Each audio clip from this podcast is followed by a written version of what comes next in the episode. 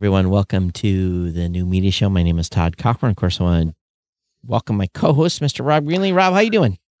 I'm doing terrific, Todd. It's uh, we're kind of towards the tail end of the podcast movement virtual experience. It's an interesting thing we should definitely talk about, and there's a bunch of other stuff going on, which there always is. It seems like these days. Yeah, you know, I, I'm just, uh, I, I, I, I'll just kind of say it as a vendor, I'm kind of underwhelmed. Mm. Yeah, I would. Yeah, I would agree. And there was, and, and I saw, and I saw they sent an email out. Contrast. Uh, go ahead. Oh, I say I can't help but contrast it with my experience with Podfest. So what? But anyway, you, go go. So what was your? So what's the contrast then between Podfest and Podcast uh, Movement? It just felt um, like Podfest was, um, I don't know, much more community oriented. I don't know. It's hard to put my finger on it. Um, it just felt like more people were involved in it, and and and maybe that's just a perception that I got just based on the efforts on the part of uh, Chris to set a Guinness Book World Records, I guess, on that. Um, it, it just got people a lot more energized about the event. I just haven't felt the the presence of the podcast community at this event quite as much. I mean, I have felt it during the networking events, right, when people um, kind of get together and get into groups and they can talk and stuff. That's it's a little bit more like what we experience at a typical podcast movement. So I think that's a big plus for for the event is the after hours things that have been going on. Um, I don't know. Go go ahead, Todd. I, I haven't, you know, I haven't been doing any of the after hours events. I know some of my team have, and mm-hmm. kind of shared the same type of reaction. But you know, here it is. I'm I'm working. You know, so I haven't attended right. any of the sessions. I just, know, it's just normal work week for me. And then with, you know, we've done a couple of demos Mm-hmm. And um, so, from that standpoint, and you know, I've we've gotten a couple of meetings out of the event. I, am just uh, right. yeah, yeah, and I'm sure there was been lots of fantastic sessions. I, I and I think Podcast Movement even tried this weekend to remind people that there was, you know, go to the vendor area and say hello to the vendors. But mm-hmm. I don't know, you know, and uh, it has been a little slow on the vendor side. I agree with you. Really, I don't know slow. if that's been your experience, right? Yeah, really slow. So, mm-hmm. you know, and, and, and, yeah, I've added a bunch of people for contacts just because they came to my my session or I've seen them somewhere else, and and it, but then what do I do with that? Right. You know, and and I. So and I, I have to say too on the whole vendor and vendor meetings, all this kind of stuff that uh, was set up in the system is a it's it's a cumbersome thing to manage. Well, uh, yeah, currently. because you don't know who you're making a point they can make an appointment and it's yeah.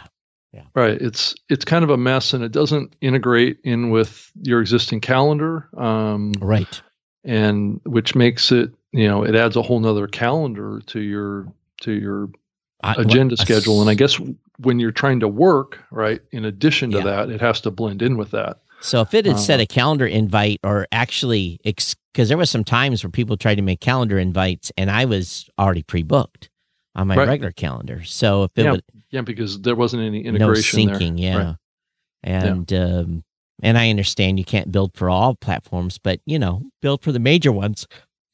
And, well, and I, I did think about this concept of you know, and I I think the platform supports it some degree is is trying to designate like maybe one person to work work a shift and to be available for people just to come by. We right? did that. And oh, you did do that. Yeah, we did that for well, three or four days, and oh, okay, yeah. Well, um, we didn't actually do that. So, so what what what was your experience with that?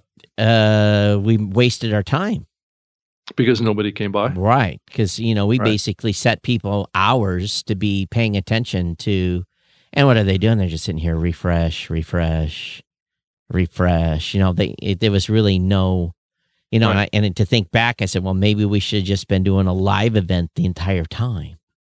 Right. You know, that's and, true. That's true. But I mean, I mean, you can put a video on your your exhibitor page, and in the granted, top, we're talking about a topic that doesn't really impact that many right, in the right. podcasting space, but um, it's it's just it's kind of inherent to the challenges that we see in these virtual events, right? Yeah. Um, where sponsors, you know, sponsors need to, you know, connect with podcasters, and sponsors, exhibitors need to, you know, that's what you know pays for everything, right? Uh, beyond just what the membership, I mean, what so attendees pay. Right? We, you know, and just for those of you that you've been listening to the show, you know this dynamic already. We all go there to wave the flag. We're still in business. Hello, hey, how you doing?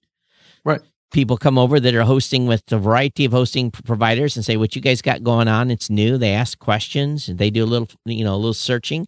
Every once in a while we'll get someone that wants to transfer from one platform to the other. We all do a little horse trading at those events. Mm-hmm. but i go to those events for are you a podcaster yet? No. Well come on in. Right. you know, you know that's I right can, i can help you get started. That's right. you know here, right, right, here on the tablet. Let's go ahead and get you in the system. Let's get you going. And that's what pays for the the event because right. the horse trading you know we, we, trade a few shows both ways and mm-hmm. you know cross and in invariably eh, so you know uh, and i i'm in the business of putting new butts in the seats and so are you so um right. well and and a lot of that kind of activity happens kind of naturally or organically even outside of these events so I haven't seen a significant uptick in no. those kind of um, transactions or those type of relationships come out of this event over and above what naturally comes. So, so and I've been watching some of the events. I, you know, it's either that I've been playing them in the background or while mm-hmm. I've been mm-hmm. doing other things, and uh, I've been also, you know, you know, I attended a few of the keynotes and things like that because I know I knew or I know some of the keynote speakers, so I was interested in what they had to say. And, right. And so so anyway, I tuned in and out, and I I thought that the the content of this of the conference was was was very good, and a lot of the creativity in the sessions was was really great too, as far as the the concepts. You know, so, you know, some of the sessions are not typical type of uh, experiences you would have at a real world event either. So you know, like sessions that would go for two hours, like right. our session, right. you know. Um, but there were other things, you know, like what I, iHeartRadio did for like three hours or whatever, where they brought in a bunch of creators, and I think we talked about it on the last episode. But um, so there was some creativity in this event the, that the virtual experience exposes that maybe is a little more difficult to do in the real world. And I and I know they, yeah, I can't really put podcast movement team at fault. They did what they no, I think they, they, they worked really hard to put on a great event, and mm-hmm. um, so. But I'm telling you, I'm waiting for this post this this craziness to be over, so we can get back to uh, shaking people's hands. Yeah, yeah. No, I agree. I I definitely miss all that part of the connection, the physical connection. I mean, not physical, but the in person connection that people have in this medium. Right. Um, and and that's a big part of what this medium is about. I have no idea how many people signed up for podcast movement virtual and how many people participated. I, it's just so hard to gauge that. Where at, at, the event itself, you can see people walking the halls, you can see people sitting in the sessions. I think there was no kind of uh, yeah. way to experience how many people were actually there. You know, and all I can think about is how many people I had in my session for my you know, for my online, you know, for my discussion I did in private right. podcasting. I think there was like 50 that were in that asking questions but, in that room. But can you there was no way to see what no, that was. No, well, right? you, you kind of see in the commentary in the in the in the but here's the thing. I had like 23 minutes. I know. So it was like That's the other part of it that was difficult. Was, was just how short it was. Because I mean, I think yeah and we both got more time at the at the in person event. I, I, I think the typical session duration at the in person event is forty minutes, right? Something to that effect, and then there's a little overlap while Pete and you. So you got you come off the stage, you can do the, you know, the mm-hmm. hand out business cards or whatever it may be. But so I, I, I this whole virtual thing, you know, I know that Dan and everyone else got to raise money by doing sponsorships for these things, but I'm very hard pressed to be able to go back to my company and say, I need $20,000 to sponsor this event. because if you're going to spend any significant amount of cash on a virtual event, in the end, I, I have a I I don't know about you guys. You live in you guys might be rich. You know, you guys you guys got a limited Well, budget. we're still pretty frugal. Okay, too, you, gu- you because- guys got because anyway. shareholders, we have shareholders. have okay, to, whatever. right? So you guys got a great budget. Uh, you know, I'm limited. I'm a little, you know, a little, little podcasting company. So I we have an event thing. We do a whole event analysis. We look at the number of bodies coming. We ask hard questions, and we put uh, we have a cost formula analysis that goes into event. And then when we get back, then we got to fill out the post show event, and I got to say, here was the ROI. right. you know, here was the ROI for that event. And then I have to be able to we we've stopped going to some events because the ROI was bad. We Mhm. stopped going because we weren't putting you know, the key is I gotta I gotta sign people up. Right. And you know, we had actually well, I shouldn't even say it. We were adapting a different strategy for 2020 and had a whole different roadmap laid out Mhm. this year. And then of course Yeah, I did too. everything did got too. ruined Yeah. Because of the pandemic. It all got thrown out the window. I was planning on being outside of the U.S. doing a lot more things. So Yeah. So, you know, that whole plan to put in, well, we saved a bunch of money. We probably saved a hundred thousand in travel and, right, that's true. you That know, is- that, that's very true. Yeah. so, you know, it, it's, you know, allows us to stay more focused, but yeah, I don't know. I'm, I don't, is there's a couple of more. Uh, I'm speaking at Spark, the uh, Christian podcast conference next week after I the think you did that last year too. I didn't you? yeah. Yeah. So uh, I'm keynoting this year. So I'm putting together a brand new presentation. Oh, that's great. So you know, and it, it, it's but again, it's a virtual conference. We'll see how it goes. Mhm. And there's more. You know, we're getting um, hit up by the folks at Podthon. Have you heard about Podthon? No, I haven't heard heard from them yet. So you know that's know. next year. So they're already they they've already decided. Podthon's already decided for next year that they're going to be virtual, and uh, you know they. So it's in July, and they're going to do virtual. And I'm thinking to myself, if I'm doing an event in July, I, I'm pushing to be back in person by July of next year. Well, the the other event, the podcast show, Yeah, in in- the the UK. Have, Yeah. have you been reached out? Yeah, we've been talking to them, them? you know, and here's the Right. thing with that event. They've got two alternate dates. They can go push back later in the year. Right. So if you're that's a pretty ambitious event. I Oh, think they're planning on having like six thousand people in they're- person. there, it's very ambitious, and booths are about five thousand pounds. Right. So is- That's expensive. it's an expensive booth, and um, and then the sponsor. I look at the sponsorship levels. I'm like, well, good luck, iHeart, and all those Right. because it's like eighty thousand pounds for some sponsorship. I just like what? Well, and then eighty you got the whole travel and, and, and hotel to Right. actually even attend. Right. Right. The travels, you know, the travels. You know, again, I lived in Hawaii for twenty five years. For the travel, for me is anytime I see an airline ticket that's above a thousand dollars, I'm like, well, that's what what I've been spending for twenty five years, so it's not a big deal. Right. You true. know but the hotels in uh, london are you know not as cheap as you're going to find other places depending on where you're staying Right. and um, the good thing about it is is it's, you're in an english speaking country so you're not going to get lost Yeah, Yeah. right. Um, yeah. So I don't know, Todd. I mean, I think that there's a lot of um, a lot of events. I know I'm doing doing another We Are podcast event coming Mhm. up here next week on on the fifth. I'm going to be moderating a panel on what Well, i don't even is- know what that is what, who's that involved with Uh, it's actually uh, Ronsley out of Australia. He's uh, he's it's the We Are podcast huh conference. okay So he's been doing some virtual events. Actually, for a few years, he held in-person events in in Australia. So so so Um, these are it's an australian based event yeah, yeah, it is. But you know, he's been doing it on the global stage now because of the of the virtual events that he's doing. So I'm doing it. I'm I'm moderating a session uh, on the fifth of um, of November um, at about I, I think uh, East Coast time. It's like at uh, six fifteen East Coast time in the morning or night. At night. Well, not bad. At night. Yeah, it's in the evening. Yeah.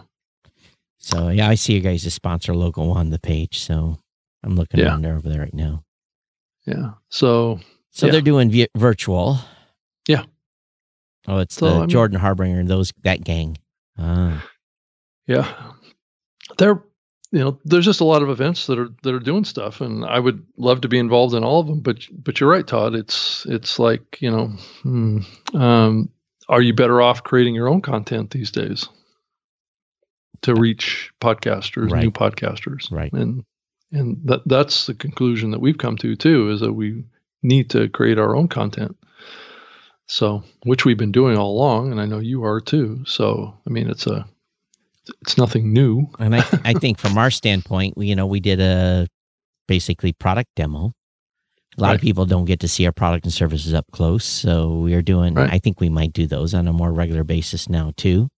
Mhm. and uh, especially as we start rolling out our new UI system, that is, I'm just really, well, it's been a year and a half to get to uh, the point where my devs are now Mhm. coding the UI, and uh, I'm, I'm, you know, just like you guys. Anytime you do a major update, it's been a lot of heavy lift. I'm looking forward to.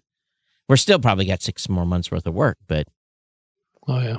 Well, we're never really done, are we? well, there's never done done. You know? And then we're, we're having a priority meeting this morning, and I just Right. like, I'm like, well, why is that taking so long? or, or or say, well, okay, I just we just put up this much work. I said that's what that's what about two sprints worth, and I get you know I get to look back by the Right. dev team. They're like, oh, well, that's more like two full months. I'm like, uh, got to be kidding me. yeah, it can never happen fast enough. You know, yeah. like coding can just never can happen fast enough. Well, speaking of launching new things, um, you know, uh, Shure basically pushed out this new microphone. Uh, if you got, I- got a chance to take a look at it Oh, I much, did. I absolutely. the the um, the MV7. Yeah, let me see if I can find a picture of it and bring it It's up. a it's a it's somewhat of a mm, I can say a a baby version of the Shure SM7B uh, with some pretty cool tech inside of it. Um, I guess the ability that it touts to be able to connect to uh, mobile devices via its uh, USB-C port, I guess, um, it doesn't quite work yet. I guess so. Um, like I guess it, it needs a patch update to get it to Oh. work with uh, mobile devices, you know, like an iPad or something Right. like that. But They got a horrible picture on their website. So dark.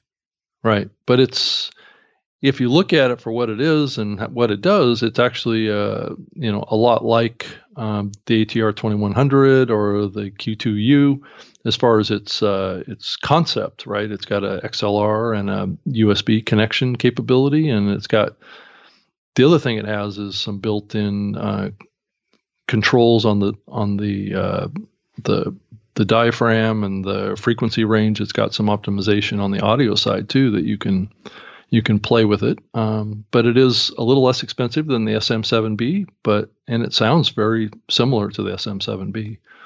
So two So hundred know if you- and forty nine dollars. It's about uh, what's about 150 less than the SM7B, and that's this microphone. You don't have to get like a cloud lifter, which is 150 bucks on top of that. Well, if, if you know, okay, so Rob, There's cheaper alternatives, I know, than the no, no, cloud no, lifter. no, no. but- If you have a good mixer, you don't have to have a Mm. cloud lifter. not that many mixers have the amount of gain that you need.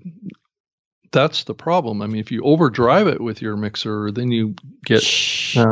Background sound, background Well- noise. Right. Okay, so invest wisely, everyone. Most people don't need a cloud lifter, but yeah, another eighty Well, bucks. I would I would look at your mixer and look at your preamps to see what their their gain uh, is. I think you need to have at I- I- least I'm 60 dB, right? Yeah. I'm kind of gain gain I'm- boost. I'm kind of cheating too. Let me show you what I have for uh Oh, are you? well, that's right. You're using one of these things too. yeah, I have a full cloud lifter here on this mic. No, no, Uh, I'll show you what I'm using. If the if the search results will come up. Yeah, but you have a compressor too. Doesn't that boost your your gain on that too? It it can. Everyone's asked me for cookies. This is what I have in the front of my stack. but look at the price.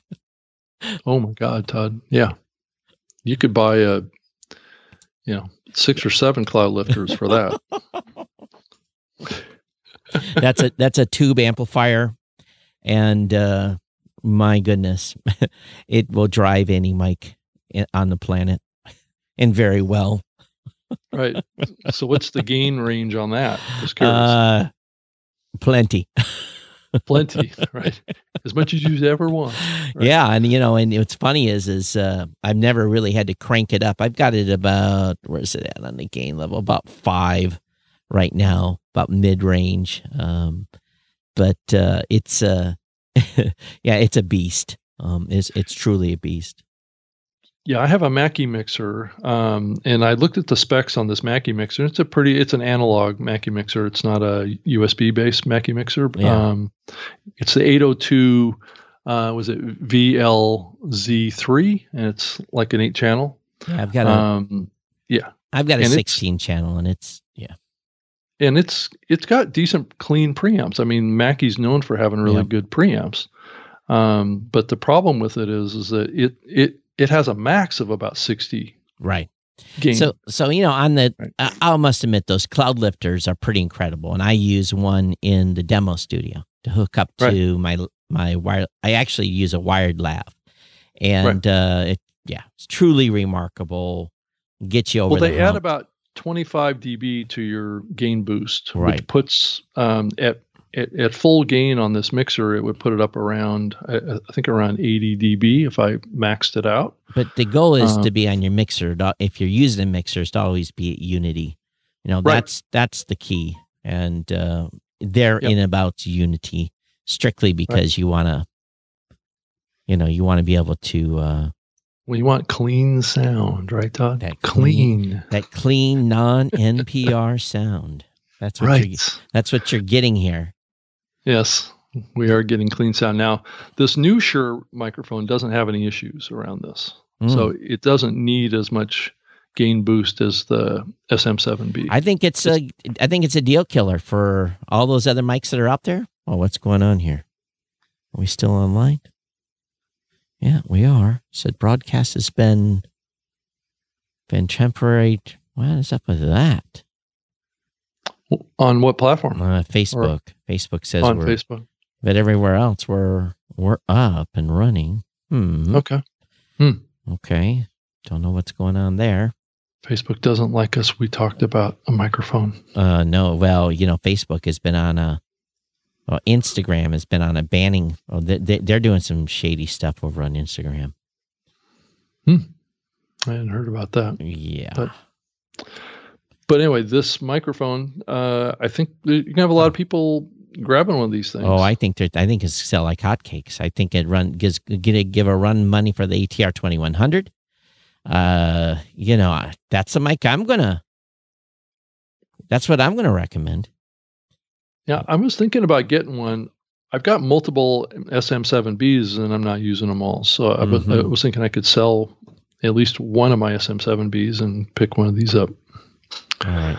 So just to just to have one, play around with it. Let me uh, make sure we're. I can have two mics here when I'm doing the show. I think we're back on Facebook. Are we? Yeah, Okay. Looks like it. So a bunch of them switched over to YouTube, which is fine. Thanks for coming over on the YouTube stream. Those of you who don't know, we're at newmediashow.com forward slash live. You can catch the YouTube stream. Or you can get us on on Twitter too. Yep. live, Twitch right? it. Yep. Either one of our, yep, Yep. at NMS podcast. So, Yep. yes, I don't know. I guess I would kind of like to pick one up and play with it, but uh, I Yeah. got to get some budget approval for that.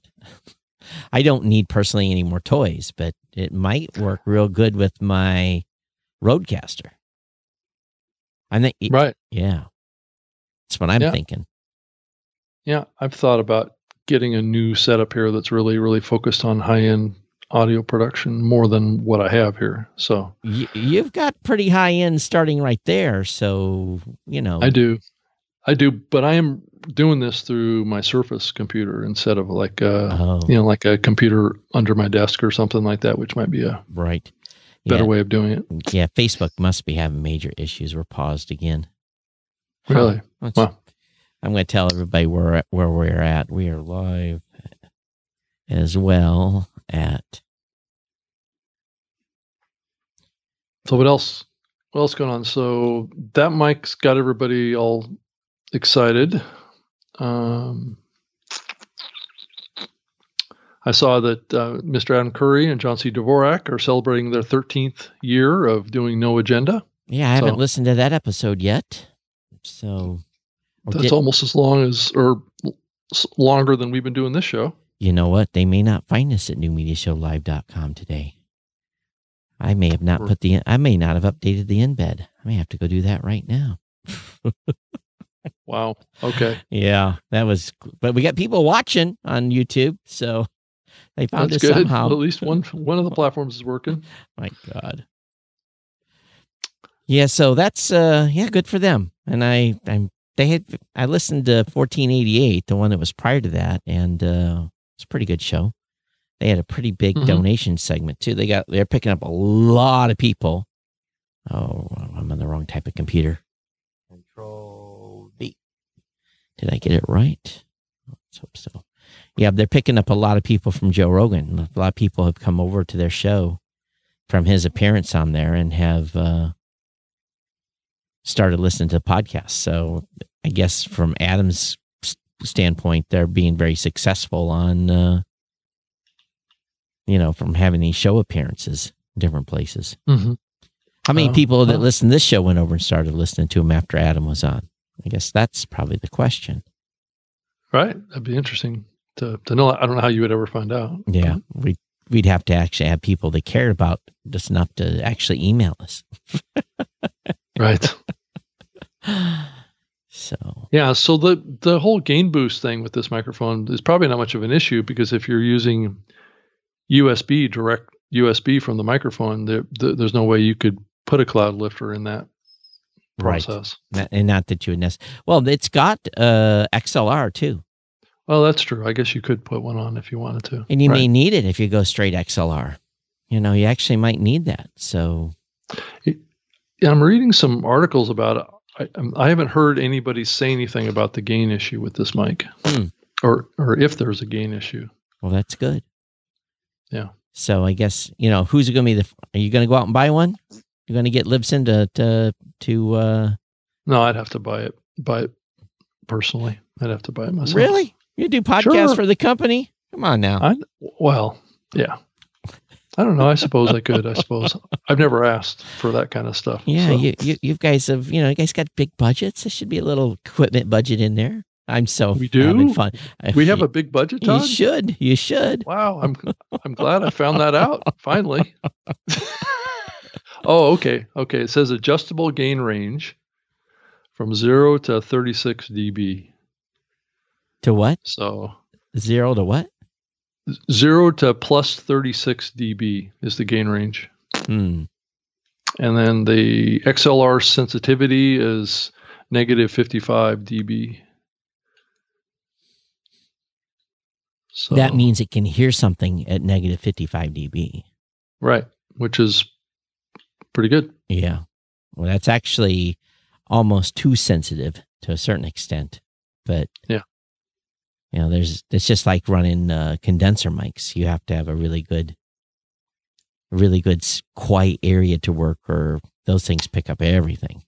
Right, it's it's got a USB sens- sensitivity of negative 47 dB. Hmm. So it's a little bit less sensitive with USB than it is with XLR. Right. Well, there was. Uh, I'm trying to get my email up here because I'm on. I left the Mac at home, so I'm I'm using my PC for uh, Oh, actual- you're on Windows. huh? Windows today. Yes, I'm struggling here after not because I don't use it actively. I was going to look up the. There was something on Pod News I wanted to talk about. Probably got the wrong email stuff loaded, of course. Let's see here. That's good. Oh, I didn't have to give him a password. That's surprising. And I guess uh, Podchaser Oh, yeah, that- launched a pro service. Yeah, so it looks like maybe they have to. You know, I know that they were funded; they had some funding, so it's time to uh, to make some money. It looks like. Right. So the service offers estimated reach, demographics, and social figures for podcast. Hmm. Hmm. So are they getting in the metrics game? Is that what this is? Oh, I th- I think I think they've always kind of uh, thought they were heading down that path. I thought. Huh. I I say they're they're planning on doing it across uh, 1.4 plus million podcasts. Hmm. So I guess they're they they have a catalog. Yep. And I also noticed that uh, um, was it uh, Audible has announced that they're going to have uh, they, they have hundred thousand podcasts on their platform. Audible does. Where did that announcement come from? I didn't see. Oh, oh, they did. All right. I guess I can talk about this. So, this is what I was sitting on last week. And of course, I go to this website in The Verge and I get this massive. So, as Amazon is turning Audible into a true podcast app, but it's a long way to go. It's adding 100,000 podcasts to its catalog. Now, the last time I checked, Rob, Audible was a subscription system. Yep, it's always been that way since the very early days. Okay. So, Yep. Yep. Audible's turning into more of a podcast app. The company announced today its catalog now contains 100,000 free free podcasts that are already available on other streaming platforms. Mhm. Primarily, it's actually my understanding is it's an exact duplicate of what's on Amazon Music. So this is kind of telling that they got about 100,000 shows in the Amazon Music side. So they're going to have the same 100,000 shows in the free Audible. Notice I said free Audible offering. So why do you think they bought podcast.com? Because if you if you um, know now, if you go to podcast.com, it's amazing where you end up. yep. I- i- If you go to podcasting.com, guess where you end up? Hmm. You end up at pod, you end up at Audible. Now, okay, so let's look at this. Start listening for free. Hmm. Hmm. Okay. Popular podcast, top free podcast. Can I search for a podcast on on this? I don't have Audible. Oh, let, let's go to see and see if we can find the new media show. And voila, here we are. New media show. Listen for free. Listen for free. Does how does that resonate with you, Rob, when they tell you that they can listen to this show for free? Hmm. Well, um, hmm. Hmm. yeah. Well, um, they're getting into having a podcast uh, listening platform, open and free podcast listening platform. That's what's happening on this side. They're using episode art as well. So let me go ahead and click into the latest episode. So Audible is going to going to become a free and open access podcast listening platform. Then. Yes, it is. Now let's go ahead and see what it says about show details. hmm Hmm. Does it ever lead me back to my website? Our website? I doubt it. Mm, No, it does not. So, and they only show, well, they show three of 76 episodes. I think that's what's in our feed. So, Audible, you can now get free. So, initially, when we were talking with Amazon, it was Amazon Music slash Audible. Then, when they launched Amazon Music, they said, please take Audible off. I'm waiting for the email now to say add Audible back on. So they showed their cards before because I could never figure out why hmm they were going to have us put Audible in there. And then a, a week or so ago, because I, I did- did you get- did you know it was coming to Audible? Did you have that insider information? Yeah. Yeah. I knew. Well, I had talked to them about Amazon Music, but they never mentioned to us about Amazon. Apparently, they thought they did because they sent us a bunch of email last week saying Amazon our Audible's podcasts are coming to Audible soon, and I was just like, uh, I don't think you told us that before. Maybe you assumed we did, but they, I think they overlooked it. We were so focused on Amazon Music. Well, they didn't share much detail No. about what they were going to do. No, No. So what does everybody but think? that's I mean, but that's generally the case with any of these new platforms, and there's more coming. So, I mean, not not specifically from these guys. I'm not talking about them, but I'm talking Right. about other other things are coming from other companies. So So- there's we're not done yet. I'll just put you that way. so what? So what does everyone think then of this situation now? Where, well, I guess if you're an There's Audible Amazon user, Music podcasts, Yep. and there's going to be Audible podcasts. which is owned by Amazon, by the way, Yeah, it's all the same. all the It's all same. the same. Right.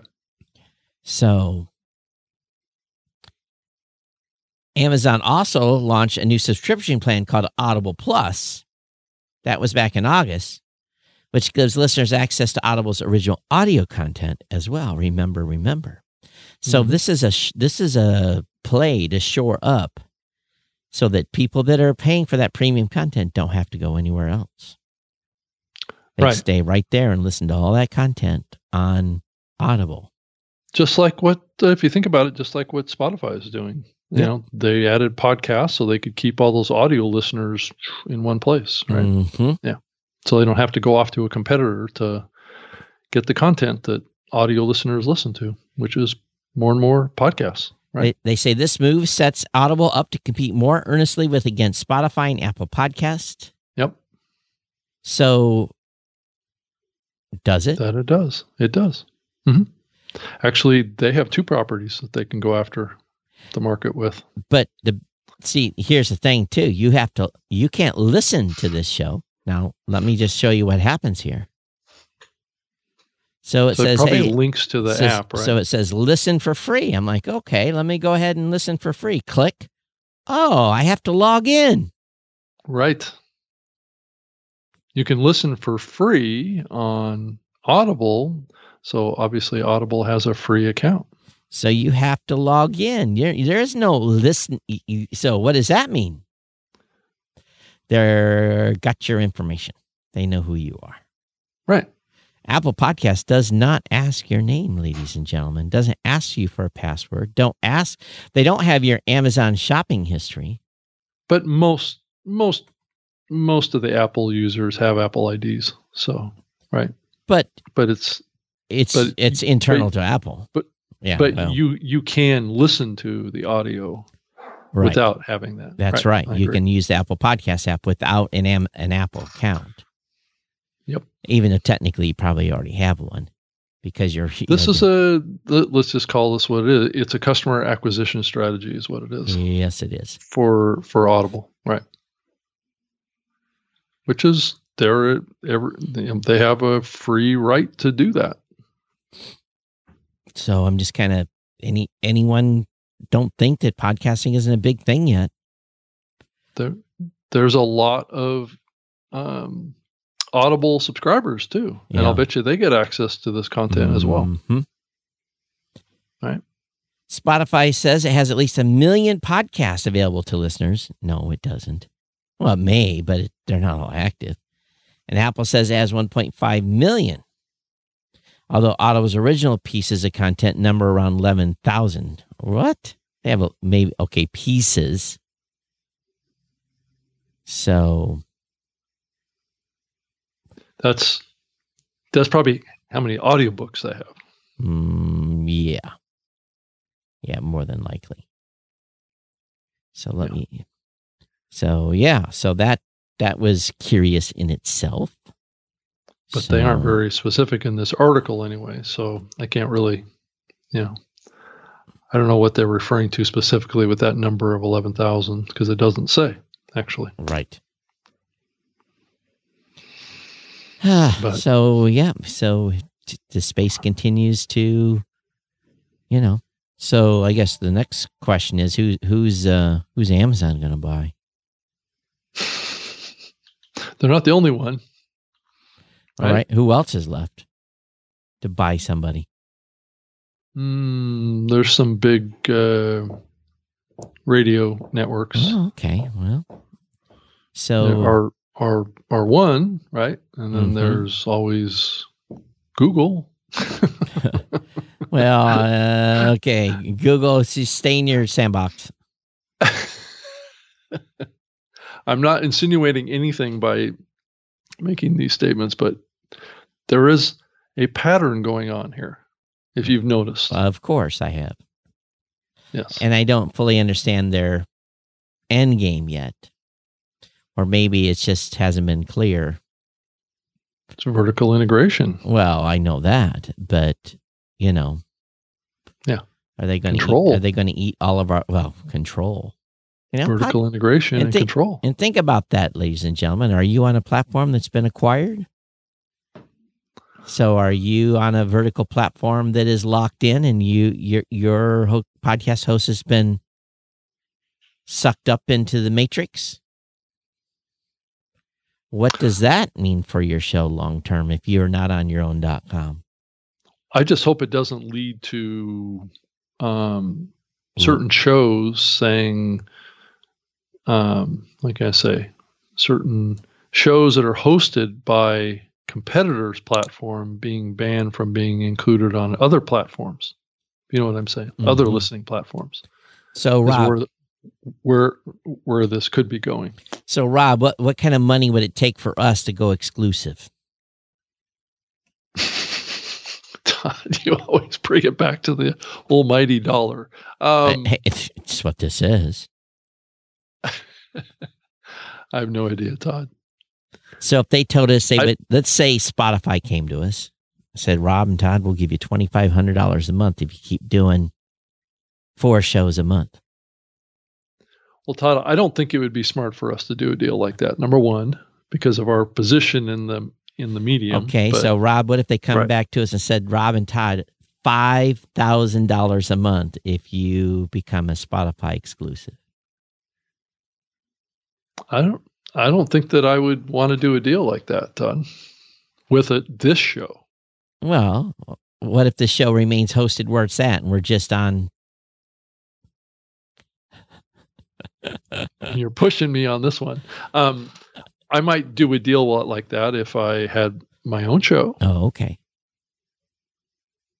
It's But- interesting. Given given our position with this I know, show, I I'm not sure that that's in our best interest. So, so the next question then is, okay, so we're not going to sell out, then, or cash in. So the next question is, for the average podcaster, let's say they've got ten thousand listeners.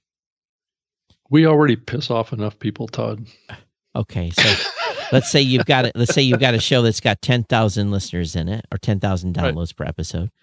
Right. What if they came to that show and said, "We'll give you a thousand dollars a month to be over here to be exclusive on our platform"? Do you think that podcaster would make that jump at ten thousand listeners, ten thousand downloads? What's what's going to be the going? possible. It's what's gonna be the It- going- It also also depends on how viable that show is as an advertising What- opportunity. But at ten thousand downloads, it's not a huge revenue opportunity. So, but what's what's going to be the going rate for shows? Because this is what's starting to happen now. A lot of shows are getting locked up.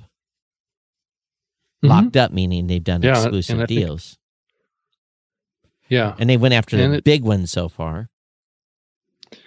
and if it happens too broadly, it's going to challenge us on whether or not um, they're podcasts, right?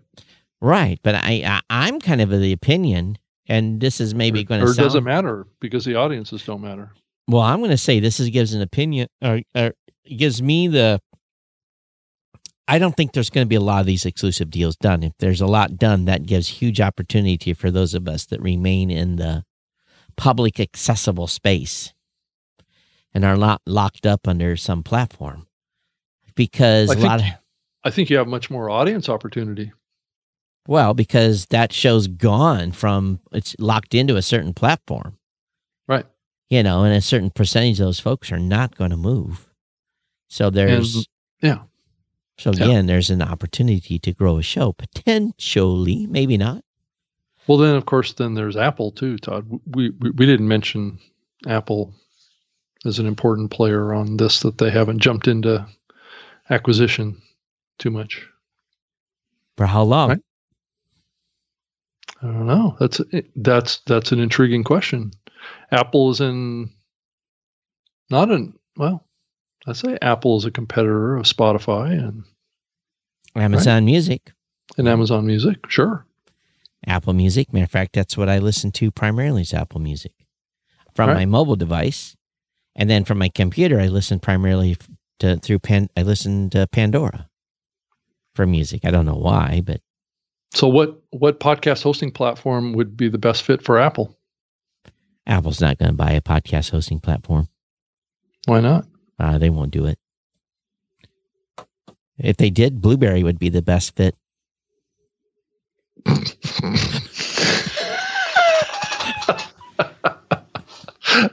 yeah. Mm-hmm. Why not? I, I yeah. I think it'd be the best right. fit. right. you like how I dropped that in there? They're all about WordPress. I know that. Yeah. Hey, we're we we're we're we serve everyone. We don't. I know you do. we just don't serve WordPress users. So, yeah. but you know, I you know, hey, Apple, let's talk. Come on over. I'm yeah, right here. Come on over. And you guys got lots of zeros in the bank account. You can make us all very happy. yes. That's right. Um, yeah. I don't know. I don't know who's a good fit for Apple. I thought they were going to buy Anchor. You know, because it that's, looked to me like true, it looked to me like they were in bed with Anchor. I bet you they wish they would have bought Anchor. There's someone over at Apple that's probably like,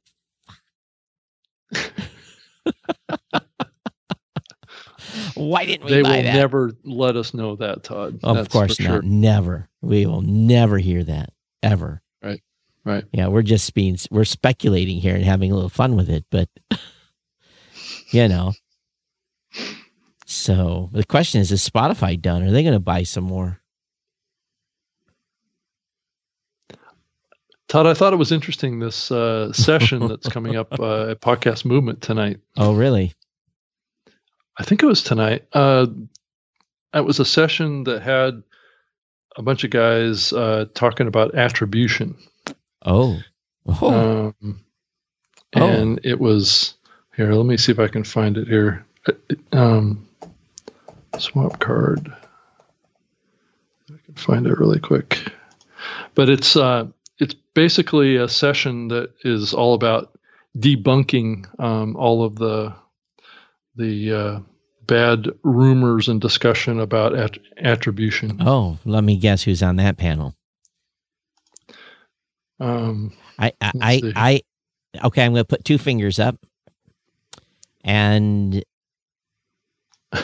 go ahead and, and, and do we know the people and the companies associated with those that are on there? Okay, here I've got it. Um, there, I'm go- going to the page right now. So here is the title of it Barstool or NPR, the podcast attribution game show.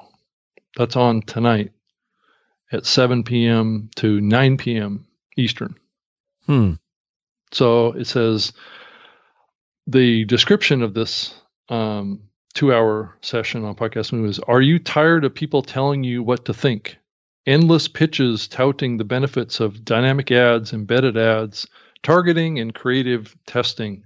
Why not sit back, relax, and let us challenge every deeply held belief you have to the core? All right. Who's on the panel? All right. Uh, it is Sarah Timms, who's the Associate Director of Podcast Advertising and Operations at National Public Radio. Mm-hmm. And she, uh, Sean Creeley, who's the founder of Podsights. Okay. Uh, whoops. i will put I'll put one finger down. okay. Who else? Anybody else? That's it. Oh, that's their that's their two hour session um, hosts. So not surprised. Podsight's on that panel. Twit has announced they're to test Podsights for attribution data. Oh, I guess there is another person, but they're not listed as a panelist. Mm-hmm. Uh, it is Casey Murphy, who's the director performance marketing at Barstool Sports. So there, oh, so I don't understand. Are they going to talk about the benefits of attribution, or it's you know because Podsights is all about attribution, right? It says, so is this going to be a bash of Libsyn and Blubrry tonight? I don't know Barstool or NPR pits audience versus panel. We we present an attribution case, and you, the viewer, must decide was the result from Barstool Sports or NPR. Oh. And like I said, meanwhile, Twit has announced they're to test Podsights for attribution data. Hmm. So anyway, it's just you know there were sessions about you know attribution and targeting and stuff like that. Actually, yesterday I think they had a good session on there about that topic too, and I I tuned in for it. It was a good okay. it was a good discussion about it, and the topic of privacy did come up. It isn't like they they ignored it, so. So you saw California has something new on the ballot. It's uh, I think it's called Prop 24. Mm-hmm. And uh, let's see if I can remember the the uh, what makes it different, how it adds to the CCPA. Oh, mm-hmm. it basically will not companies will not be allowed to basically do attribution, resell. Um, let's see if I can find my. I've got it in my. I covered it on Geek News Central. Um, because and it's specifically again, this is for a California only initiative. Uh, let's see if I can find it. I got to go to the full article. Let's see here, Prop 24. Uh, privacy, yeah, there it is. Privacy.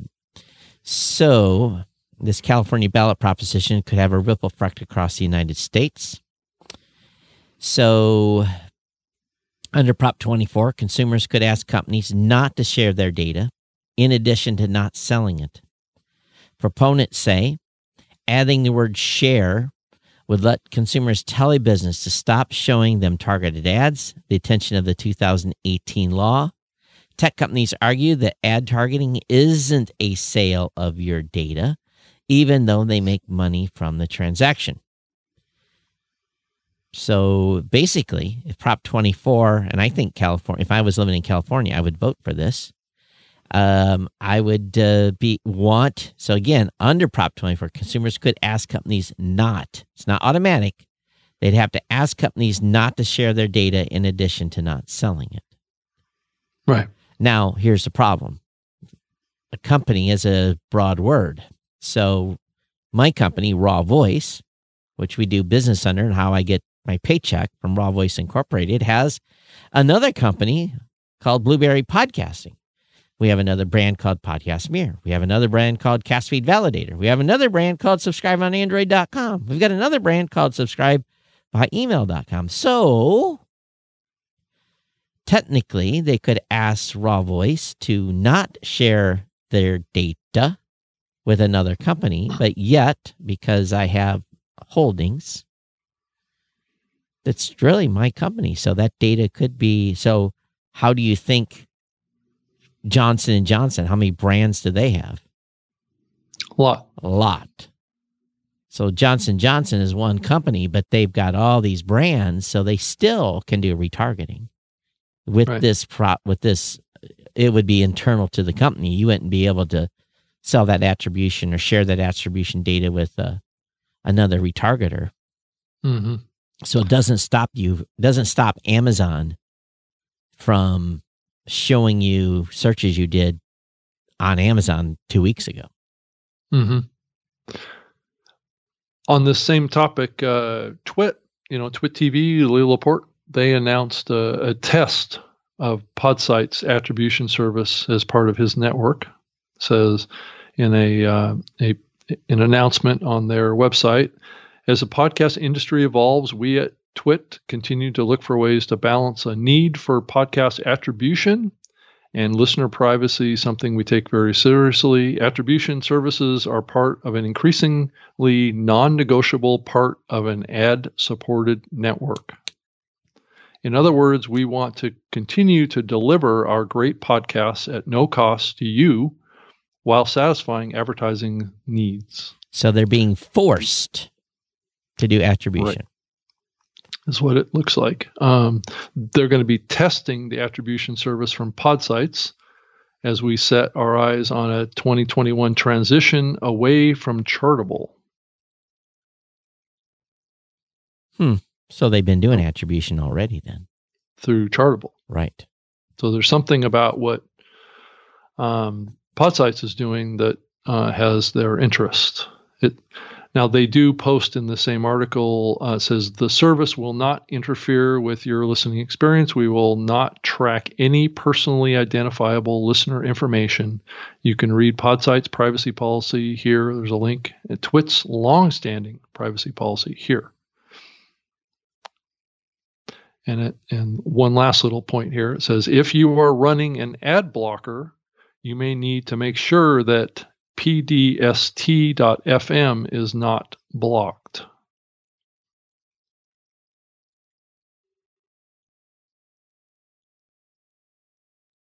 What do you think about that?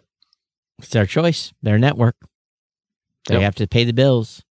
Yep. So their listeners are going to be tracked. So it looks like uh, the advertisers are really, you know, dropping the hammer on this. Mm-hmm for just a little bit more information. So here's this. I, we, we, I guess we got to go through this again. So certain types of attribution is pretty good. And it's not something that is really going to affect privacy of a listener. So if I mm-hmm. put a cookie or well, cookies are going away, right? Yeah. So, so let's say I put a something. Basically, anytime you hit my it's a pixel or something. Or right. in what way they're actually doing it is, and this is what's going to be very curious is it's usually from IP data from the download. Right. So they take the raw IP data from the download. That is personally identifiable information, at least it's classified as. And so, then right. I'm the I'm just explaining how this is going to work. Then they're going to look for your IP over on the advertiser's website. And if you go over there, mm-hmm. you've been attributed to being interested in a product. Right. But or where a transaction. Where, where it could go further is they could look at your IP of your download. They could look at did you visit the Twit website? Did you hit the Twit RSS feed? All three of those could be used back on the site to, to do a compare. Now, mm-hmm.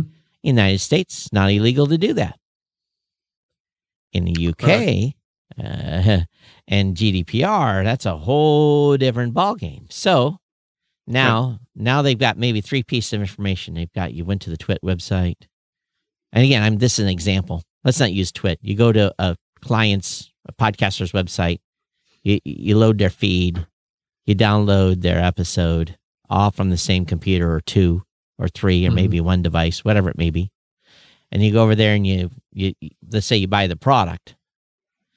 Well, if that's a company with lots of brands, they can now say this IP is interested in our stuff.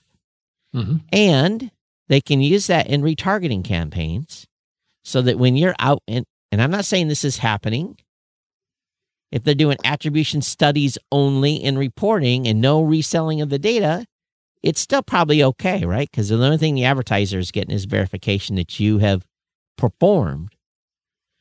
But what it can go, it can go the other way too, right? It no, come could. from like uh, Amazon, right? Right. So, well, depends. Into the podcast, that could be true potentially. Too. Yeah. So, what happens now if the if the arbiter of that data doesn't share that? In other words, let's say it's mm-hmm. Podsights and they mm-hmm.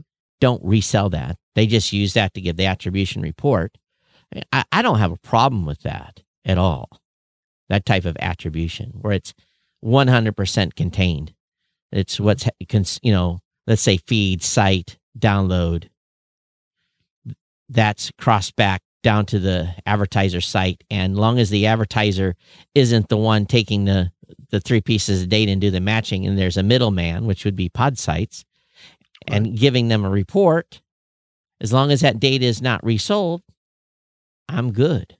But how long before the advertiser, well, we got the attribution data now, we, we want that. We want the attribution. No, we got the attribution report.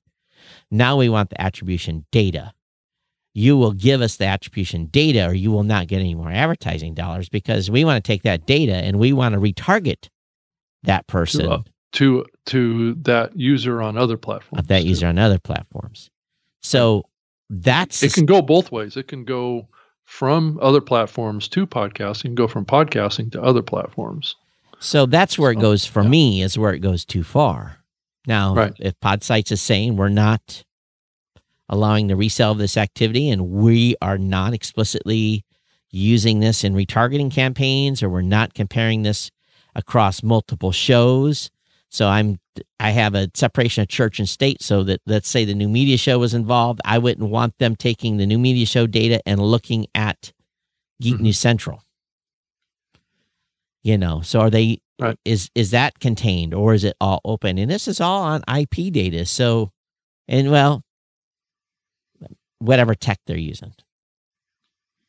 But how, you know, the the the allure is, and as I was told by someone that does um, mostly brand buys, not DR, not direct response, brand buys. He says, You want to unlock the money? He says, You're going to have to do attribution plus retargeting. That's how they make their money. And um, I'm like, he says, and it's it's hey, it's very lucrative for the right. for the person that's you know it's very lucrative for the content creator because he's getting more cash. Right. Deal, Todd, I'm on the Podsights privacy policy page. Yeah. Uh, and and one one quick statement that it makes in here, I just want to get your reaction to it. Um, it says we also collect information such as IP address and user agent when you download a podcast episode that uses the site. We refer to this information as download information. This download information is not personal data. Okay. I don't know if that's I, I, I, I think IP anything relating to an IP address I, Any activity is considered to be personally identifiable.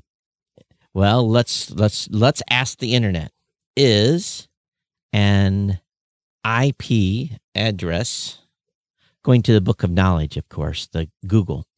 Is an IP address personal and, and user agent identifiable? We're just going to ask them first.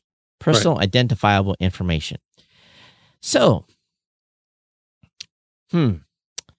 The CCPA defines personal information include online identity such as an IP address, but only if the identifier identifies, relates to, describes, is reasonably capable of being associated with, or could reasonably be linked directly or indirectly with a particular consumer or household. Um, so it's taking that IP data and matching it with a database. For many businesses, a collection of IP right. addresses provides multiple benefits from monitoring website traffic to advertising, tracking, and deterring malicious activity. But IP addresses are reasonably capable of being associated with or linked to individual household. Let me back. So up. I guess uh, if you think about it, you know, both of our platforms um, collect IP addresses and user agents, right? Yep. So, but, but I think we both look at that as personally identifiable information that we don't want to share. So, from the European Union, the ruling states, and this was from a lawsuit, in order for personal identifiable information to be personally identifiable, must identify a person, but an IP address identifies as a computer. The European, the European Union's directive on personal data has a broader scope defining PII as data which can identify individual directly or indirectly. Now, let's go a step further. Right. Hey, Rob, I have a great offer. I'm offering the brand new, most crazy phone you've ever seen. This thing will give you a shower. Okay? Stupid, right? You go over and to the, brush your teeth. you, Yes. brush my teeth, wipe my butt, the whole nine yards. This is this this a multi-purpose cell phone, right? So Rob hears it on the podcast.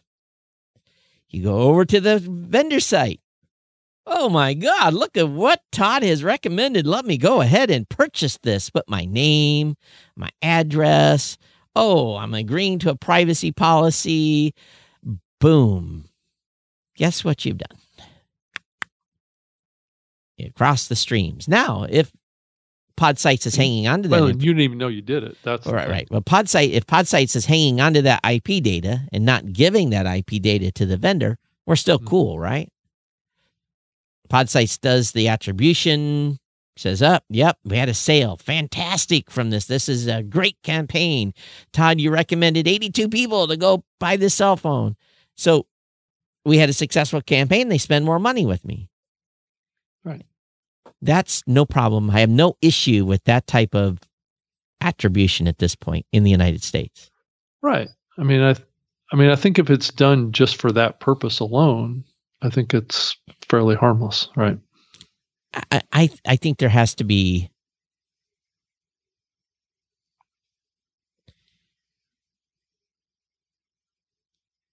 I think companies are going to have to make a stand at some point and very be very I call it okay, this is a marketing term that we're exploiting. In in private internal podcasting, a lot of the companies that are offering this service do implied security. Mm-hmm. oh, this it'll do this and this without any detail. And then we find out later, well, that file was just downloaded to you. That thing can be shared. It, you know, you, you thought you had security, you really didn't. So there's explicit. So implicit and explicit. I will explicitly tell a client this is what this will and will not do, and here are your risks based upon the security level you're at. Some of the companies have said the security risk is so great, the audio is no longer being delivered as a podcast, it's being delivered as a stream. That's the Mhm. highest level of security in private internal podcasting. It actually no longer is a truly a podcast. The first three Right. levels they are, but fourth level it's just a it's streamed audio. So banks, hospitals, those types of folks are worried about this, about really truly SEC information. You know, it's just like you guys, Rob. You can't talk about projected earnings or how many new customers y- you'd get fired and the company would get an SEC violation. And so Right. there's certain things that you can talk about internally, but Right. by God, you will never share it outside the company un- until it comes out on an official earnings report or you're in trouble with the SEC. So it's the same thing. So now, as far as this privacy stuff goes, I think at some point companies are going to have to explicitly say, we do not sell this IP data. We do not share this IP data with the vendor. We do not allow this IP data to be used for retargeting. We do, they're going to, I think companies are going to have to explicitly say what they are doing with this data.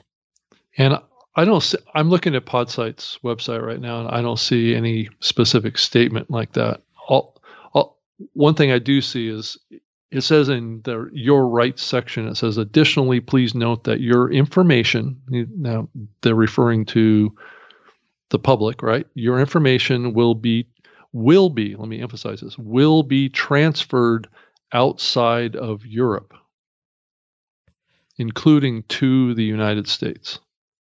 They can't ask that. You can't. you can't. You you can't. This is a statement that they're making. okay, you can't. Okay, good luck and uh, good luck. Good. Uh, my God.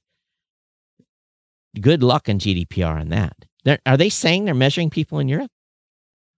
It says, additionally, please note that your information will be transferred outside of Europe. So what they're saying is they're not going to transfer information to Europe because of GDPR, right? And and it looks like that they're No, I'm not they're also including the United States. You know how much hate mail I'm going to get over this episode.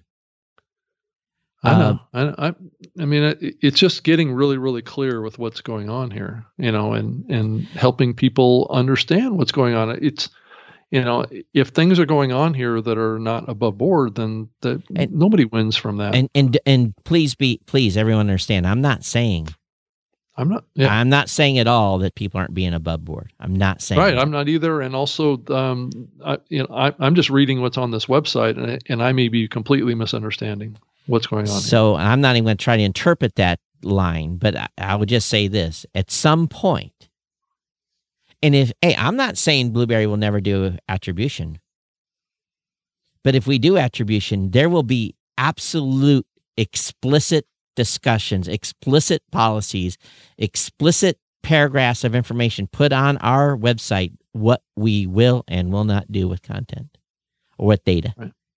Right. I'll explicitly explain that.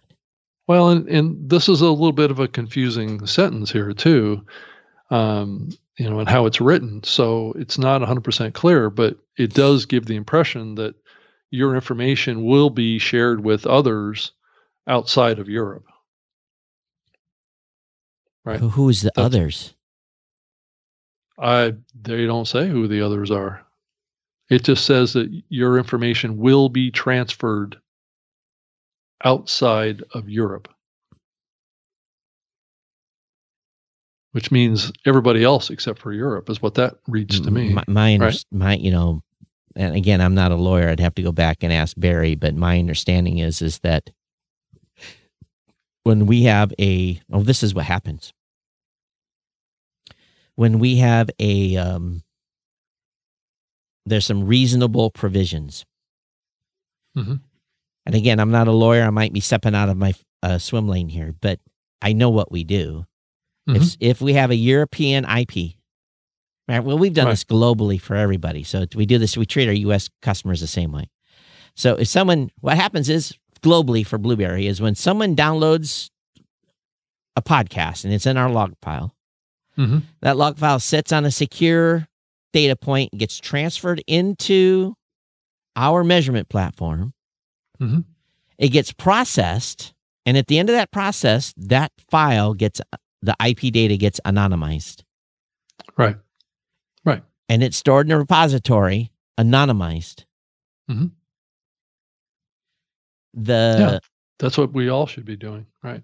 And if someone comes in, because I have a reasonable utilization and secu- and this is part of the stuff we actually went through the IB certification, how Right. that happens, Mhm. custody of that media file, where it gets put, how it's logged, all that stuff. I got a Mhm. logging of the logging going on. Yep. Logging of the logging, the logging that the file got anonymized. And um, I don't know if we have a secret decoder ring internally, if we can unencode that or not, that anonymization. I don't know if we do, hmm but it's stored anonymized. Well, this this area in their their privacy policy here um, specifically is referring to Europe, right? So it says your, your rights. It says if you are a European resident, you have the right to access personal information we hold about you. So they're they're saying, and I think this part of the GDPR stuff Right. to ask that your personally identify person identify or personal information be corrected, updated, or deleted. If you would like to exercise this right, please contact us through contact information below. So what they're saying is that they may be capturing this information, but they're they're obviously giving the the resident European resident access to delete it or remove it. But right? but you have to ask permission to collect it in the first place. That's the problem. Mm, They, yeah, I mean that's my true. my and then additionally, says if you are a European resident, we note that we are processing your information in order to fulfill contracts we might have with you. For example, if you make an order through the site. Or otherwise to pursue our a legitimate business interests listed above. Well, I wouldn't have wanted had to pay for the lawyer bill to have that terms of service written. Wouldn't it be a lot easier just to say we don't process any EU IPs? That data is stripped. Well, it, it says that they, they actually are. That's what that's what I'm reading. After processing, but our understanding is is you can't even collect data. That's why we went global with GDPR. That's why you can't. Again, you have a reasonable use case, so maybe that's what they're using. I, I, I don't know. Right. I'm not sure that, and it does talk about data, uh, data retention. Uh, it says that that download information is kept indefinitely, and is not considered to be personal data is what they're saying. Well, that's the that's the the definition they've came up with IP data. Right. So I, I don't know if that would fly with my team. Right. Well, I think in order to be in this business, you kind of have to push the envelope on this stuff. Right? No, you can be in this business and do the right thing. Well, that's true. Yeah, I I I agree with that clearly. Yeah. Um, so anyway, that's that's that was directly from the Podsights' privacy policy. I I pretty much read the the clause that was in question. I mean, it talks about a bunch of other stuff too, but I don't think we have time to dig into everything. No, but I, I guess I don't know. Did again? Does anybody care? Do do do podcasters yeah. even care? I, you know, to be quite frank about it, I don't even know that very many podcasters even understand what's what it's all about, what's going on. Do they even care, or is it just and, is it and, just us and, here crying for or being old maybe, curmudgeons? Maybe I, I don't know if they should. Uh, do they have to care? I guess if if if people are out there like us that care for them, maybe you know maybe that's that's a good thing. And you know it so you choose who you do business with and you determine if you agree with their policies and you move forward as you see fit from that and if there's any you are the one that as the podcaster who's publishing content participating in those types of deals that require attribution you you the podcaster the originator of this is the one that is at risk mm-hmm yeah, I'm I'm glancing at the TWiT's privacy policy at this point just to see how those two compare. Um, it's fairly different in how it looks at stuff. Um, I haven't had time to look at a, look at all of it, but they also don't think that it's personally identifiable information. It says Personal data. Personal data means data about a living individual who can be identified from those data or from those and other information either in our possession or likely to come into our possession. PII, according to the European Union, is data which can identify an individual directly or indirectly. So, of course, can be can, can be whether or not TWiT can do it themselves isn't the question. Now listen, now listen, now listen, now listen. Right. I've been in New York City in this big fat office with lots of people in expensive suits, where right. they showed me say, "Hey, what's the IP of your phone?" Told them. They went over to their little machine did a little uh, question and answer in their little forum, and guess who they came up with? Me. So that was the demo. And that demo was designed to make me go, wow, I need this to execute more targeted advertising campaigns. Right. They had your name. My name my profile associated with that that IP with related that IP. to a phone that you own. And yeah. I was in New York visiting New York with my phone, which would normally had been in Hawaii at the time on a different IP. So don't tell me that an IP cannot be P by itself. No, one two one six eight. No, what's that's not a proper. Uh, yeah, two the five. actual number two- itself two- d- doesn't say Todd Cochrane. No, on it. two five five two five five two five five So- two five five. So you have to be able to map it with some other data.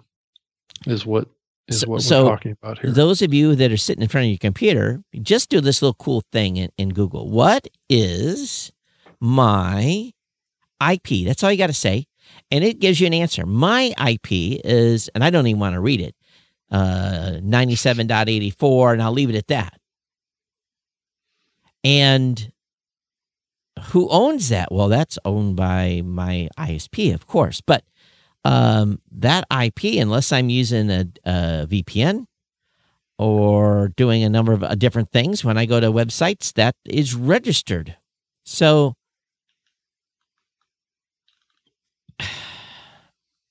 I'm maybe I'm just talking to myself at this point. Maybe, maybe we're not talking to anybody, Rob. Does anybody give a crap? Please, please, do, do you, if you are, okay, I, I'm going to set a, a criteria here. If you've been podcasting since 2015 and forward, I, if you if you started anywhere between 2004 and 2014, you, you cannot reply to this question. If you've been doing a podcast from 2015 forward, do you care about privacy of your listeners? Yes or no? That's a that's what I want to hear. Mm-hmm. D- Send us an email, Todd or Todd at blubrry.com, Rob Rob G at Libsyn.com. Let us know. Yeah. If you- you know, if you don't care, I, I- we need a straw poll, but we can't go to the old timers because the old timers are like us. Old time, mm-hmm. the old timers are. No, I don't want my. I know who my audience already is because they email me and they talk to me. you know, we know who some of the listeners of this show is just because they've emailed us and talked to us. But the high majority of people that listen to the show never, ever contact us. But you can be assured, as long as I'm breathing, they're not going to know who you are. Because it's not just marketing, it's what happens. And Rob uh, from Libsyn, Rob Walsh from Libsyn has made the point very, very clear, and it's kind of dramatic. So, what happens if you have a teenager in your home? Let's say he's 13, she's 13, gay, but in the closet. And they listen to some program that is LGBTQ plus friendly. And then all of a sudden, in the mail comes something that is outing you. So, for someone that's still in the closet, maybe this would be devastating. This maybe this is life changing. Maybe this is life altering. Maybe they have a family that is super right and will throw them out. Who knows? All kinds of things that can happen from the ability of people to able to determine what we're listening to. Uh, that's you know, and and that's I'm sorry if I if I offended anyone with that example. But this is who we're trying to protect. We're trying to protect. I, and I go back to the story, Rob, of when uh, I was getting ready to have our. We, well, we had been out of the. My wife and I had been out of the baby business for like seven years. hmm She uh, thinks she's pregnant. She goes to the store, buys a pregnancy test kit with a, with cash. hmm Comes home. Yep, we're pregnant. A couple days later, she goes to her pediatrician or the doctor. Not a pediatrician. Goes to the doctor. Yep, Mhm. they do a test. You're pregnant. We get the all the neonatal vitamins, all the stuff. We're happy, happy. We've told nobody. That information is between the check-in staff and the the lab tech and And seven days later, I get a parenting magazine in the mail. It said, Congratulations, Cochrane family, on your pregnancy. Yep. And we didn't use a credit card. We used cash to buy the. Who sold that data? The so, hospital. Right. So now, and how much did they get for that? 12 bucks, finder's fee, whatever it is. I didn't subscribe to Parenting Magazine, but they sent me a magazine. They knew we were pregnant. That's nobody's right. that's nobody's business. And we're in such an invasive world right now. What you listen to, what you consume, what you do behind your closed door and what you do on your phone is nobody's business. Unless right. you've opted in. Yeah. I've said yes on Amazon. I've said yes on YouTube already. uh, you know, so yeah, Todd. I, I mean, I think it is true. I mean, your question, does anybody care? I think is is it, it, I think people care, but I'm not sure they care enough. If you know what I'm saying. Uh, I think pe- people care at the concept that, that they don't want their privacy violated, but I think that there's so much benefit that they feel like they get potentially from it, um, from these platforms that you know, and it's probably going on without your knowledge anyway. So your life seems to be continuing um, without interruption. So why make a big stir about it, right? So it's just like, well, I'll say this. Shh, everyone. Every once in a while, I like to have a cigar. like once a month, maybe. like to have a. But, t- but Todd, Todd, Todd, you know where this is all going once the transcriptions get well, taken from all of our episodes, right? That's true. I'm already screwed. So that's right. Then, anyway, then they're going to know that you just said that, and then you're going to get targeted with an ad. Uh uh-uh, uh uh uh. I lose my life insurance. oh, absolutely. Hey Todd, I just signed up for new insurance from Liberty Mutual. I don't know if you've done this or not they have what's called a, a program called Pay by Mile. Uh, Rob, please tell me you didn't opt in for that. Well, I haven't actually installed it in my car yet, but I thought it was an interesting thing. I mean, it's a good way to save a bunch of money on your on your car insurance. So, Rob, stop. You cannot if you turn on if you turn on this app, you can no longer complain about privacy. well, yeah. I'm just saying this is the world that we live in now, right? Right. It's it's there's money to be saved.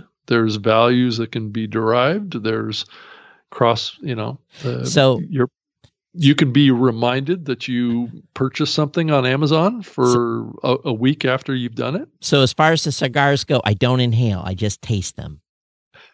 right. yeah. But so, but Todd, if you're not doing anything wrong, what do you have to worry about? It's nobody's business. I'm going to drive a little slower now. I'm going to make sure that my turns are very gradual.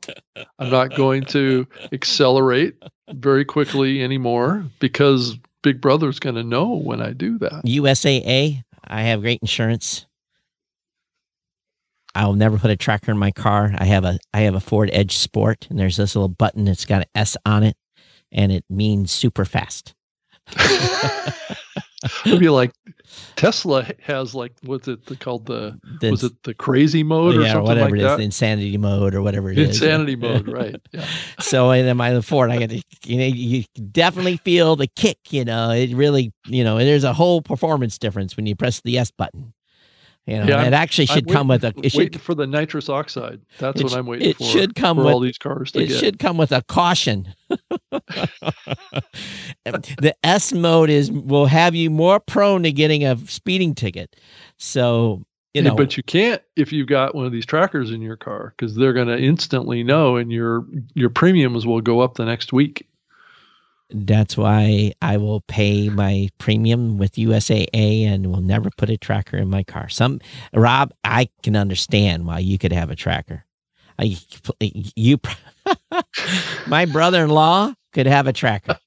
oh my god! I ride with him. I'm like, get the please pull over to the side. I'm get out drive of like grandpa. get out of the driver's seat. You come. We're gonna switch positions because I don't want to be a week getting to the location we're going to. Oh my god! Well, and you also have to be careful who drives your car because you could be implicated in that, right? That's true. That's true. I don't let anybody drive my car anyway. yeah, Tim says the S button is that was attached. my cousin that drove 100 miles an hour on the freeway. That wasn't me. Yeah. Timothy says the S button is attached to the gas gauge. I agree. When I'm out of S, I get about 21. When I go to S, it's about 15. Right. So anyway, I you know, we've covered this topic a dozen times on this show. If we if we don't really get any reaction, we've got a few people in the chat room that have reacted. Gail Well- says, I say no. Things should stay the way they are. So Well, what should we be talking about on this show? what do you really care about? you know, e- a chartable Podsight. You guys listen. We'd love to have you on. We'll be nice. We just want to ask questions. Come on the show. I'd love to have you on. I'd would love just to have a conversation. Hmm. I'd love to have him on. I'd love to have him on. Just just have a conversation. I mean, I'll. Hey, I'm I'm game to ask. We're not, you know, I'm not going to ask softball questions, and we may agree to disagree on some stuff, but it's okay. Right. And again, I again, I am on the record. I am not against attribution if it's done correctly, and I'm not Who's saying the best one to uh to ask about this? You think, Todd? Uh, I have some ideas. So, or anyone else is doing attribution now. There's more than you know. There's more companies. Sean Sean Creeley from uh, Yeah, the Sean. founder of Podsights. Sean would be good. Yeah. They have. uh I, I don't know if she's the CEO or I'm trying to think of her name. Um, but anyway, it wouldn't mind. Yeah, have them on. I'd love to have a conversation. I think it'd be good. Mm-hmm. You know, and we can talk this through and either It'd be good to get really really crisp on this Yeah. topic yeah because I don't because I don't profess to be an expert No, on and and and attribution. Right. you know, and maybe this is something that's common. They say, no, no, no, no, no, no. We never share IP data with a vendor. If that's the case, then uh, fantastic. Right. I can get behind that. No problem.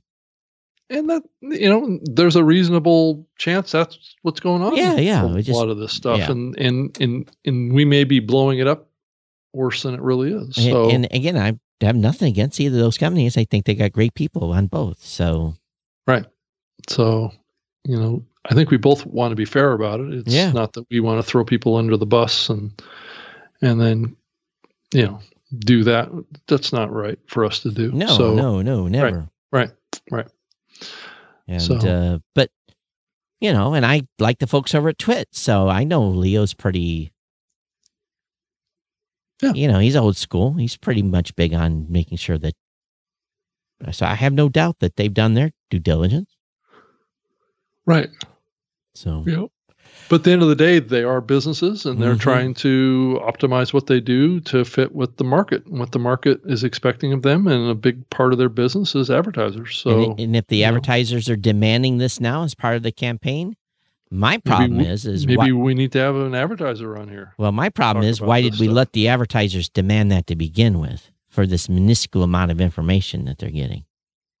That and the, the, the minuscule benefit they're getting. because I can almost guarantee if I hear an ad about something on my phone, Mhm. where do I go? I go to my desktop then and afterwards and I go look it up. Yeah. I, I know not everyone does that. I know many of you just live on your phone only. Right. So I'm an old school, old curmudgeon that still uses a desktop browser. I do too. I've got two of them right in front of me. Giant screens. Yeah. But Bigger the better, as my saying goes. yeah. I've got a 32 inch here. I, would be easily go to 40 or 46. I'd be happy. Wow. So we got a we got a number of you on Facebook that have maybe are not checked in. If you haven't checked in, please do so. We're gonna get out of here because we're already over time, We are. and uh, we already give you an hour and a half twice a week. So I, I think that's enough. I think so, Todd. Nobody wants to listen to us that much. I am kind of surprised how many people do. So, um, Everyone, thanks for being here. And again, anyone that's listening to the show that is a competitor, you work in the space, you can go and ask uh, lots of folks that have been guests on here or watch the interviews with guests. We are more than fair and nice. We're not mean. Nope. Nope. Not at all. And, and it's uh, better to actually come on. Yeah. That, that'll that'll that'll diffuse anything that we may be misunderstanding that's getting us in trouble with you. That's right, and making so, you angry. So right. we want to hear your side of it and tell us how the hell we were wrong. right. or had the wrong opinion or thinking about it the right, wrong way. Right. Or maybe we don't have all all the details. Yeah, come so. in and come on in and change my mind. That's right. So, because, you know, old dogs can learn new tricks. I'm Todd at blubrry.com. At Geek News is my Twitter address. Rob? I am uh, at Libsyn um, on um, Rob G at Libsyn.com. And I'm also on Twitter at Rob Greenlee. That's four E's in that, no Y's. And if you think we did a good job, we do have a little bit of a donation link on the website. We do appreciate when you come in and give us a few pennies here, a dime, you know, dime and nickel, penny. It's all good.